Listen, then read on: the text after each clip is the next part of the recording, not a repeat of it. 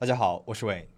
前两天我读到一篇文章，说有一些男性，如果自己二三十岁的时候还没有过性经历，还是处男，就会觉得自己没有男人味，在同性和异性面前抬不起头来。这让我想起了二零一四年在美国发生的一桩案件。故事的主人公因为苦恼自己没有交过女朋友，还是个处男，开始仇恨起整个社会。Hey, Elliot Roger here. Ever since I started desiring girls, but they never desired me back. Life has been a living hell since then. This is my last video. I'm 22 years old and still a virgin. It has been very torturous. It's not fair.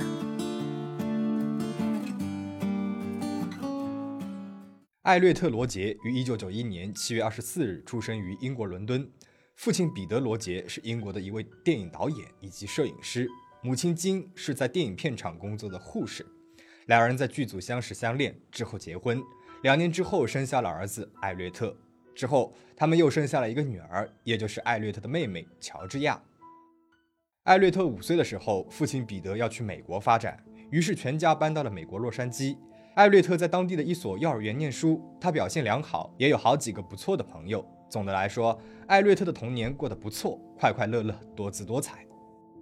然而，刚刚过完七岁生日，艾略特的父母离婚了。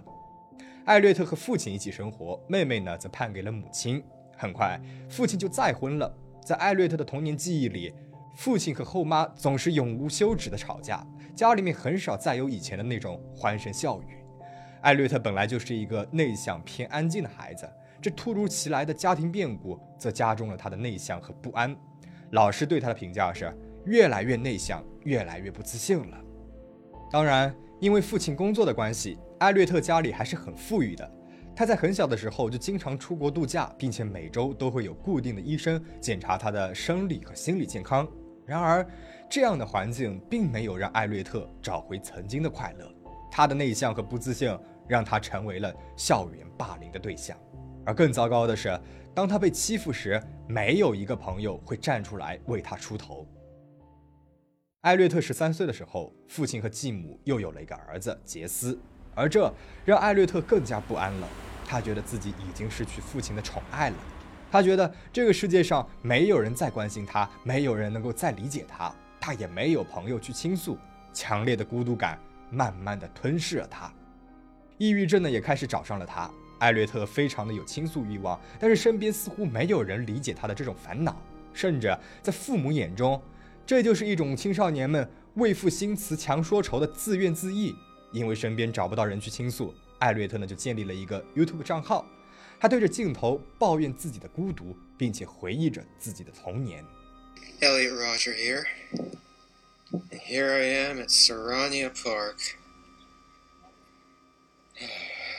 most significant place of my childhood。虽然有了倾诉的角落，但是艾略特遭受的霸凌并没有停止。面对同学的霸凌，他总是一声不吭，默默忍受。这样的反应让霸凌他的人变本加厉。有一次，他们把艾略特的头用胶带粘在了校园的课桌上，周围人都大声地嘲笑着他。因为这种无休无止的霸凌，艾略特不停地转学换学校，然而也都无济于事。他还是一个人，没有交到一个朋友。十六岁时，艾略特已经有了严重的抑郁症、双向情感障碍和精神分裂。他需要定期看心理医生，并且配合大量的药物治疗，才能够保持正常生活。他对父母说，他无法在现实当中和他人交往，并且也没有任何女生愿意和他讲话，这让他感到非常的沮丧。于是，艾略特有了一个计划，他打算让自己啊变得更有吸引力。他看到学校里那些开车的男生，每次放学的副驾驶座上都会有着一个漂亮的女生扬长而去，他就很羡慕啊。他想，也许会开车的男生对女生会更加有吸引力，于是他就去考了驾照，还买了一辆车子。同时，他还开始学习一些穿搭技巧。他觉得自己可能穿的太普通了，一些有风格的打扮才能够让他更好的融入环境，吸引女生的注意。在这里啊。我们其实可以看到，这个时候的艾略特还是很积极的，他会做出一些改变，想要积极的融入到环境当中。然而，外在的这些都好解决，真正难解决的是他的内心。虽然想要吸引女生注意，想要融入到同学当中去，但是艾略特一直以来都拒绝与其他人敞开心扉。他的同学说，虽然他买了新车，买了新衣服，但是从来没有跟人主动的交谈过。他的车上没见过坐过什么人，这个车上永远都只有他自己。吃午饭的时候，艾略特呢就会一个人拿着午餐坐在车上默默的吃。艾略特十八岁的时候，想要找女朋友的心情更加迫切了。然而几年过去了，他还是没有能够融入到社交圈，更别提什么女朋友了。而且他还对自己还是个处男，没有过性经历这件事情十分的憎恨和自卑。看到同龄的情侣亲吻拥抱时，他会感到愤怒和嫉妒。有一次啊，他在星巴克看到一对热恋当中的情侣你侬我侬的，他实在受不了了，便把一杯滚烫的咖啡泼向了他们。二零一一年，艾略特十九岁，去了圣塔芭芭拉市上大学，他也顺理成章地搬出了家，和别人同住在一个公寓里。然而，虽然说有了室友，但是艾略特的孤独感并没有丝毫的减少。看着室友们都是成双成对的出入公寓，他开始暴怒。那么无奈之下，室友都搬了出去。艾略特呢，还开始有了种族歧视的倾向。后来他有了几个有色人种的室友，艾略特对他们充满了歧视和怨恨。室友们呢，也接二连三的远离了他。不管是在学校，还是在宿舍，还是在外面，艾略特总是能够看到出双入对的情侣，这让他羡慕、嫉妒、恨。每天下课之后，他就会在自己的房间里面独自的咆哮和哭泣。二零一二年，也就是艾略特入学一年之后，他不再去学校上课了，因为他不想再看到其他的情侣。他开始沉迷于赌博和彩票。他认为，只要是一夜暴富了，他就可以吸引到女孩子和他交往了。但是，赌博和彩票哪能够这么容易赚到钱的呢？他在三周之内就因为买彩票花掉了一千三百美元。也就是差不多九千元人民币。这三周，艾略特没有去上课，收到了一张一千三百美元的账单以及无尽的空虚。他只能够打开自己的 YouTube，对着镜头说话。Hey, Elliot Roger here. Right now, I'm just taking a walk through the park in this really nice, secluded area. I'm just contemplating about my life and how unfair it's been lately. ever since I started desiring girls. But they never desired me back. Life has been a living hell since then. Right now it's spring break. Everyone else my age is out having fun with their friends and their girlfriends. Here I am, taking lonely walks through a park. 值得一提的是，其实艾略特在大学里面呢，曾经交到过一个朋友。 但是那个朋友觉得他过于的偏激，并且有着反常人的性格，最终结束了这一段关系。这让艾略特对交朋友这件事情啊，也不再抱有希望了。艾略特郁闷至极，听到别人说喝酒呢能够让人忘却烦恼，于是有一天他喝下了整整一瓶高度酒来麻痹自己。但是之前从来没有喝过酒的他，几乎把喝下去的酒都吐了个干净，全都吐在了他的电脑上。要知道。对于艾略特来说，电脑就是他的一切了。他的生活当中也只有电脑当中的虚拟游戏和成人影片可以弥补他没有朋友和伴侣的空虚。于是，他第二天一早就去了当地的电脑城买电脑。在等待的过程当中，他看到了一家靶场，也就是练枪的地方。鬼使神差的，他走了进去，付了钱，开始练习射击。砰砰，射击的感觉让艾略特陶醉啊！他觉得自己手握武器，仿佛是世界的主宰。他突然想到，身边这些对他冷漠无情的人，不过是一些没有感情的动物。如果无法与他们取得亲密的关系，那还不如把他们给全部毁灭掉。他在当天的日记当中写道：“我也想拥有健康的生活和性生活，但是如果我无法拥有这种生活的话，我可能除了报复这个拒绝了我的社会，别无选择。”难以想象。这位少年对于异性的幻想，竟然直接导致了他走向毁灭。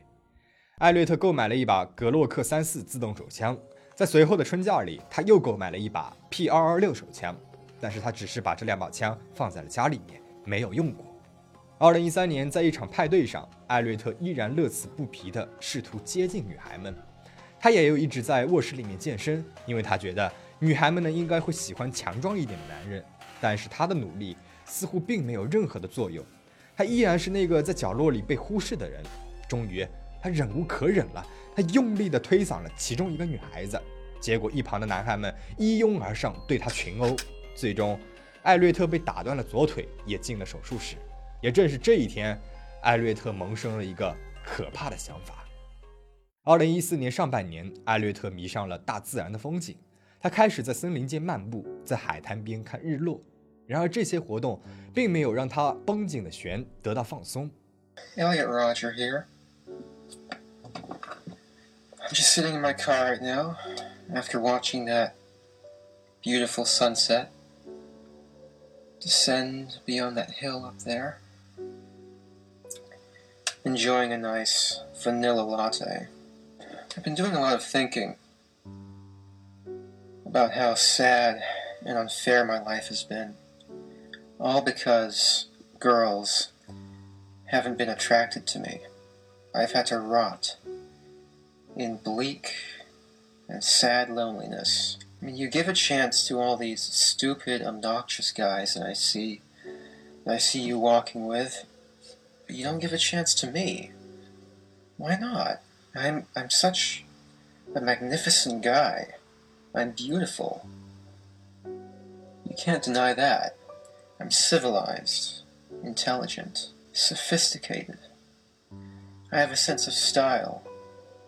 And yet you girls don't see it. It's it's not fair. I deserve them more. I don't understand you girls. It's like your sexual attraction is flawed. It's perverted. This world it's so twisted. 我们可以看到， 此时的艾略特·罗杰已经有了严重的反社会人格了。拥有这类人格的人，往往对自己有着过高的认识，他们自大、目中无人，并且从不反思自己的问题。同时，他们对于他人有着强烈的憎恨和怨念，并且想要对他们进行肉体上的伤害。我们可以再看一个艾略特的 vlog，看看他在此时的心理状态。他对男女关系扭曲的观点，使他厌世的情绪不断的升温，从一个内向的男孩变成了一个具有严重心理疾病。以及反社会人格的危险人物，他就像是一颗随时会爆炸的定时炸弹一样，行走在他所在的城市的各个角落。Elliot Roger here. I'm just sitting in my car right now, enjoying the view of the beach. And my view has been ruined by this sight right here. In front of me, sitting right there on that bench, is a young couple I was enjoying such a nice view until they came and sat down and started kissing. This is the reason why life isn't fair. Why can't I experience something like that? I have to show everyone why I hate the world. Because no girl would do this with me. I hate them. I hate them so much. It's not fair. Life is not fair。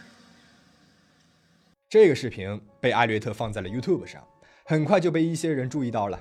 他们把视频上传给了心理健康机构，并且迅速报了警。警察找上了门，在艾略特的卧室门口询问艾略特的心理状况，关心他是否有自杀的情绪。但是艾略特却仿佛一切正常，装作什么也没有发生，声称那只是他情绪不好的时候发泄而已。然而，如果当时警察走进艾略特的卧室，他们就会发现两把上了膛的手枪和满满一屋子的弹药。艾略特其实已经有了详尽的计划了，他打算先开车回到自己的家中，枪杀继母和他的弟弟，因为他觉得继母从来没有给过他关怀，只会对他冷眼旁观。他最早感受到的忽视就是来源于他的。他也觉得他的弟弟是让他失去关怀、失去宠爱的元凶，他们俩都得死。但是他唯独不想伤害的人是他的父亲彼得，所以他打算趁父亲出差的时候执行他的计划。随后，他需要回到自己的公寓当中，杀死自己的室友华裔乔治城和洪胜元。他还打算清洗隔壁被他称为住满了金发美女的宿舍楼。最后，他会开车前往一条路边，枪杀尽可能多的受害者，最后举枪自尽。他在想好了这个计划之后，发布了最后一则杀人宣告。 Hi, Elliot Roger here. Well, this is my last video. It all has to come to this.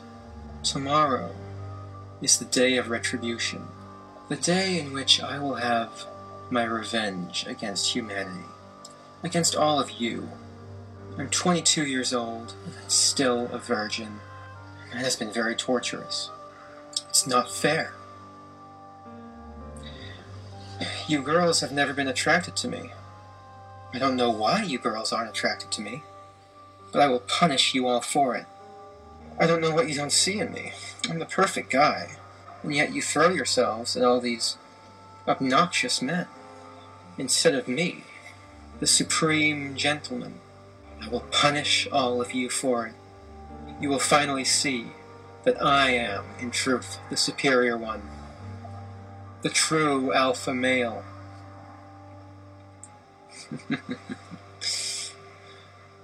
yes. Well, now I will be a god compared to you. You will all be animals. You denied me a happy life. And in turn, I will deny all of you life. It's only fair. I hate all of you. I've waited a long time for this. I can't wait to give you exactly what you deserve utter annihilation. 二零一四年五月二十三日，艾略特开始了他血腥残暴的杀戮。 他首先用刀捅死了他的两位华裔室友，还顺便杀死了当天来公寓做客的华裔学生王伟汉。随即，他把他长达一百三十七页的杀戮宣言发给了他身边的所有人，包括他的亲生父母、他的理疗师、他儿时的老师和朋友。他的理疗师反应最为迅速，他立刻通知了他的父母亲和警察。他们一行人随即前往了艾略特所在的城市。然而，一切都太迟了。艾略特早就已经开始了行动。他敲了隔壁的那栋宿舍的大门，却无人响应。愤怒之下，他转向大街，并且枪击了路过的三名学生会成员，他们都是女性。然后，他开车前往了更远处的超市，射杀了一个名字叫做克里斯托弗的学生。然后，他陷入了更加的疯狂，他开始开着他的宝马车在路上横冲直撞，并且随机枪击过往的路人。他还与过路的三名警察展开了激烈的枪战，在逃亡的过程当中，一名警察击中了他的左后腰，最终在失去理智的驾驶下，他撞上了一辆自行车，随后又发生了更加激烈的碰撞，导致他的车子彻底熄火。自此，他无路可逃。最终，艾略特举枪射击了自己的头部，当场死亡。这场屠杀就此落幕。这场悲剧总共造成六人死亡，这其中。包括公寓当中被刺死的三名华裔室友，在宿舍外被枪杀的两名学生会成员，还有在超市当中被流弹击中死亡的一名路人。事件同时还造成了十三人受伤，他们当中有些人是枪伤，有些人呢是被艾略特撞伤，伤势轻重不一。所幸的是，这些伤员的伤情都已经得到控制，无新增死亡出现。事发之后，当地的民众纷纷自发为这起事件当中的受害者默哀。圣塔芭芭拉的市长更是称此次事件为无法预测的意外惨剧，惨无人道的屠戮。事件到这边讲完了，但是这场悲剧真的如市长所说是无法预测的吗？其实，艾略特在很早的时候就有了很严重的心理疾病，包括精神分裂、双向情感障碍。这种疾病被称为是自杀率最高的心理疾病，并且患者有很大的可能转变为反社会人格。而这些艾略特的心理治疗师应该心里都是有数的。同时，他也表现出来了很明显的阿斯伯格症的症状，这点在凶杀案发生过后也得到了证实。阿斯伯格症呢是自闭症的一种，患者通常会有情绪表达的障碍和情感认知的偏差，主要的症状表现为经常说重复性的词语、肢体语言表达异常等状况。而这些我们都可以从艾略特的视频当中发现端倪。他的视频当中出现了大量重复性的词句，很多单词和句子他都在反反复复的使用，并且他的肢体表达也十分的不自然。在后期的视频当中，他也已经表现出了严重的反社会人格倾向。他对这个社会的漠视，对他人的厌恶，对自己的过分赞扬，都在说明这一点。那么，你认为这起恶性事件有可能被预测到吗？你有什么看法？欢迎留言讨论。最后，请大家保持警惕，保持安全。我们下期再见。